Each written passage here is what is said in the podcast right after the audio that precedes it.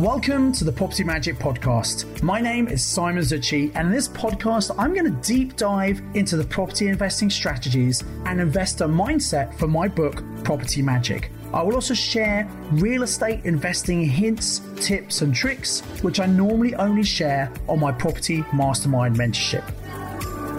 Hello, and welcome to episode number 49 of the Property Magic Podcast. This episode is all about flipping property versus renting property. Now, if you're a regular listener to this podcast, you'll already know there are lots of different ways of making money from property. But I seem to be coming across quite a few people at the moment who seem to think the only way of making property is through flipping. Now, flipping is where you buy a property that ideally needs some work doing to it, such as modernization, you then spend money doing that property up and then you sell the property on at a profit. Now, by the way, this is a great strategy to use if you want to move up the property chain. So, for example, you might get your first property as quite a small property, but something you can add value to. You increase the value. You then sell that property, make some profit. You then take all of the profit and invest it in the next property that might be a bigger property. And you can do this again and again and again. And at the end, you end up with a nice big property that you would have never been able to afford, but you've done it because all the profit you've made, you keep on reinvesting back into that property. And obviously, if it's your own home in which you live, you pay no tax on the profit. So it can be a great strategy. Now, often I hear about people who want to flip property and they pretend they're living in that property and every six months they're selling a property. Well, I think the tax man might have something to say about that. So you probably shouldn't do that. But certainly if you're living in a property for a couple of years and then moving on to the next one, it's a very profitable strategy to use to live in a better house. Now, obviously, most people, when they flip property, they don't actually live there. They're doing it on a property that could be a rental property or for suitable for first time buyer, and they're just doing it to make profit.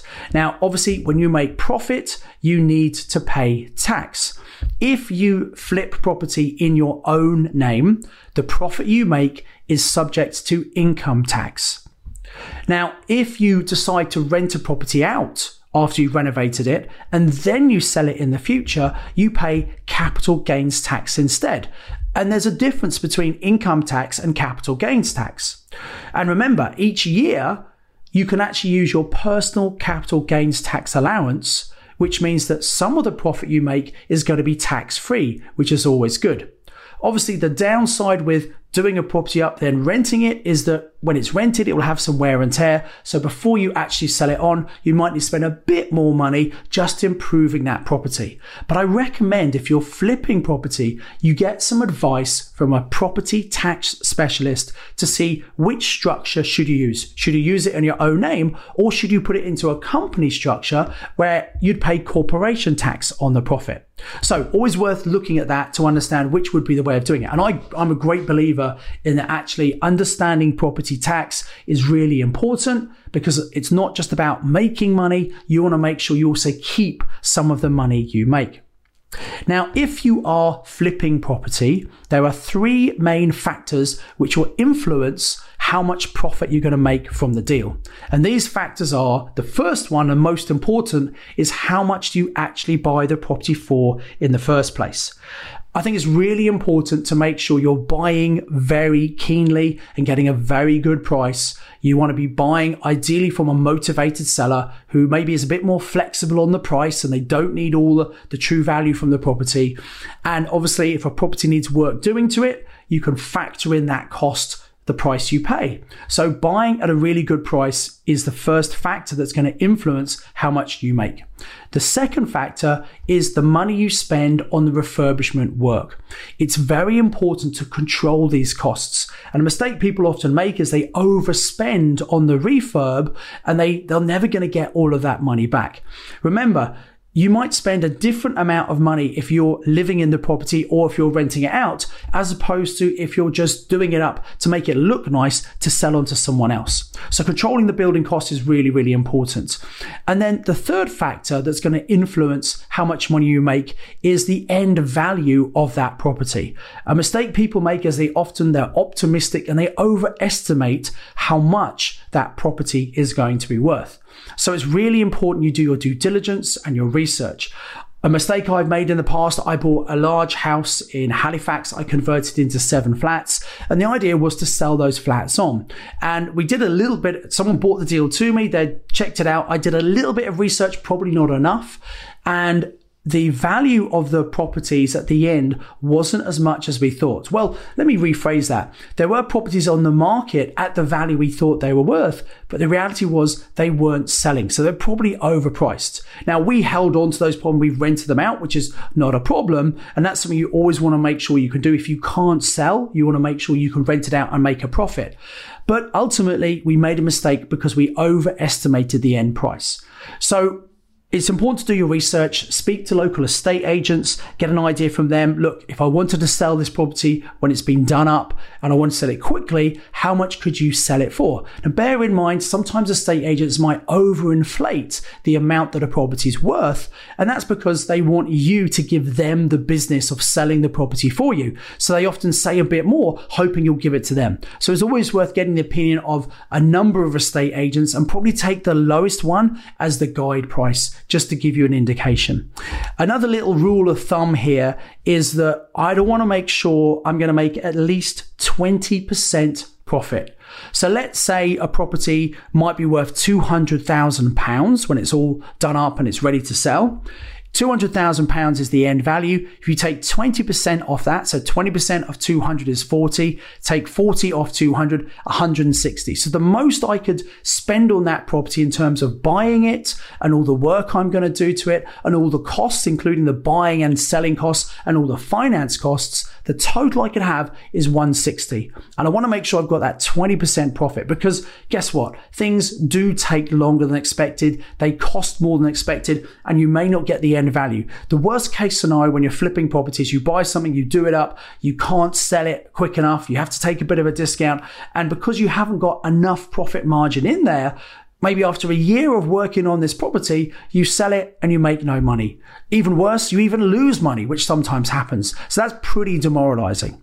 So I've flipped a number of properties myself, uh, mainly their larger developments, commercial to residential conversions. So I've converted a number of care homes into apartments. I've converted a, a youth center into apartments. I've turned a, a pub into a guest house. Um, and I normally sell these on and you can make really good money doing it. But there are a few challenges when you're flipping property. I just want to flag those up to you.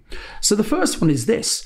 When you sell a property, you crystallize your profit. You're never going to make any more money from that particular property. To make more money, you need to find another property to flip. So it's definitely not a passive income. You need to keep doing it if you want to keep making money from property. Whereas if you renovate the property and instead of selling it, you refinance it to get all or most of your money out, you can then hold on to it and rent it out to make a monthly profit as well as benefiting from the potential long-term capital growth. Now, I know a lot of people that flip properties and one of the reasons they do it is they really don't like the idea of being a landlord. They don't want the hassle of doing it. They don't want to deal with tenants. They're worried about what if tenants don't pay them. And so they just rather sell and get the profit and put it in the bank. But the point is, you don't have to manage the property yourself. You can get other people to do it for you. That's what I do. I don't want to spend my time managing property. I want to spend my time doing what I'm passionate about, which is helping, training, and teaching other people to become successful investors. And if you look at the lump sum of money you could make by selling a property compared to the much smaller amount you make each month when selling, you can understand why people would rather have the big lump sum. And often they're thinking about the short term and they completely forget about the long term capital appreciation. Now, I believe that's a mistake. And it's a mistake that I've made as well. Thinking back to one of the houses I bought and flipped in the year 2000, when I was still working full time at Cadbury's as a senior manager at that time, I found a property just down the road from me, um, very close to where I live. It was with an estate agent. It was on for £42,000, which was pretty cheap, but it needed a lot of work doing to it. It, it, it needed new windows, new carpets, new kitchen, new bathroom. I did a very, very cost effective refurb for just £8,000. So the total cost to me was 50,000. Now I'd increased the value to 60. And so there was some reasonable uh, increase in value. And I worked out that if I sold the property, I would get back my deposit, the money I spent on the refurb, the £8,000 on the refurb, and also I'd get the £10,000 profit. And because of my capital gains allowance, I wouldn't have to pay much tax on the profit. And I compared that to how much I could make renting it out. And I did rent it out for a little bit of time and I was only making about a hundred pounds a month. I thought, wow, this is going to take a long time for me to get all my money back at a hundred pounds a month. So I decided to sell the property. Now I took the money and put it into another one. So that was good. But you know, back looking back now, I regret that decision. And in fact, the decisions you make right now are based on the knowledge and experience you have at the time. And obviously, I didn't know as much about property as I do now. And with hindsight, I would have held that property. In fact, I could have probably refinanced it. I could have got most of my deposit and refurb costs back out and just left the profit in there. And that property that I sold in 2000 for 60,000 pounds, that's probably worth about 100 no sorry 190 maybe 200,000 pounds so I could have had an extra 140,000 pounds of profit and I would have paid tax on that but still that would be a lot more than I made just by flipping it and selling it on. So I really want you to understand this. And my general philosophy is that, you know, I don't like to sell property. And this is because I've seen the values go up so much. And generally when I've sold I look back with hindsight and I've regretted it. And hindsight's an amazing thing, but I just wanted to get this point across to you to understand the true value of holding long term. Now, there are three specific times when I might actually sell a property. Um, the first one is if for some reason um, I don't think I can rent it out as easily as maybe I have in the past and maybe the, the demand in the area is not as great as it used to be, or maybe the supply is much greater than it used to be. This happens very often in student areas around universities where lots of parents come and buy properties for their kids to live in and landlords buy properties as well. And eventually all the properties become student properties and there might be more supply than there is demand. And then often the houses that are a bit further away from the university or the ones in not such condition, those are the ones that struggle to rent. So if there's a, a some reason I'm going to struggle to rent it in the future and it means there could be more void periods, that might be a good reason to sell the property. The second reason I might sell is maybe there's some trapped equity. Over time, the value of the property goes up, the rents go up, and you can actually remortgage and take some capital out. But that's going to be limited based on the rental income. And I've had properties where the value has shot up much more than the rental income, which means there's a lot of equity tied up in that property. So if you have a number of properties in portfolio, one thing I recommend you do is each year look at your portfolio and assess which of your properties has got maybe lots of equity tied up. Maybe you've not got a very good return on equity. And if you're not sure what that is, go and listen to episode number 47 of this podcast where I talk all about return on equity. And if you've got the equity tied up there, maybe it'd be better to sell the property, pay the tax, and then reinvest that property elsewhere in a better performing property. And the third reason you might sell is sometimes you just need the money for something else. Maybe you've got to clear some debt. Maybe there's a fantastic business opportunity you want to invest in, or you want to put money into your business, whatever you need. You just need money for some reason. And obviously, selling equity, selling a property to get the equity might be a great solution for that problem for you. So the final thing I want to leave you with is that, you know, um, there is a good argument to say that actually, if you have a portfolio of properties, you should maybe sell one property a year. After all, you can sell a property and get your personal capital gains tax allowance, which means you make some tax free money every year to add to your income, which is pretty good. And then the profit you make from the sale, you can reinvest it into another property to give you a better return on investment. So the actual number of properties you have remains the same, but obviously you're just making it a better, stronger portfolio with better cash flow. And as I said, I've got lots of properties over the years I bought. I wouldn't buy them if I had my time again. So I can take the opportunity to sell one of those a year and reinvest in a better property. Obviously, you do need to reinvest. Otherwise, if you keep selling a property a year, eventually you'll end up with no properties and that's not ideal. And one final consideration if you're flipping property is you want to make sure that the general market conditions are suitable for that. You know, if the market is booming, that's a great time to flip property. If it's stagnant, well, that's okay. But if the market's coming down, as we anticipate the market will come down in the next six to 12 months in the UK from when I'm recording this, well, maybe flipping property might not be the best thing to do.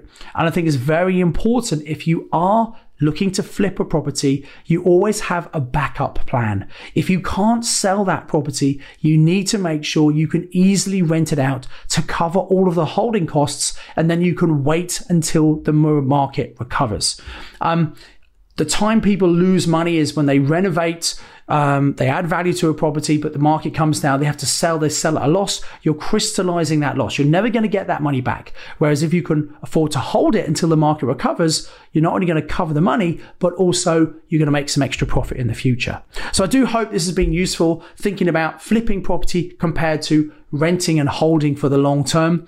If you've enjoyed this episode, I really appreciate it. If you can give me a five star review from wherever you've downloaded or listened to the podcast and just put a little comment review of why you like the podcast. So hopefully that will help other people find it and also benefit from listening to this weekly Property Magic podcast.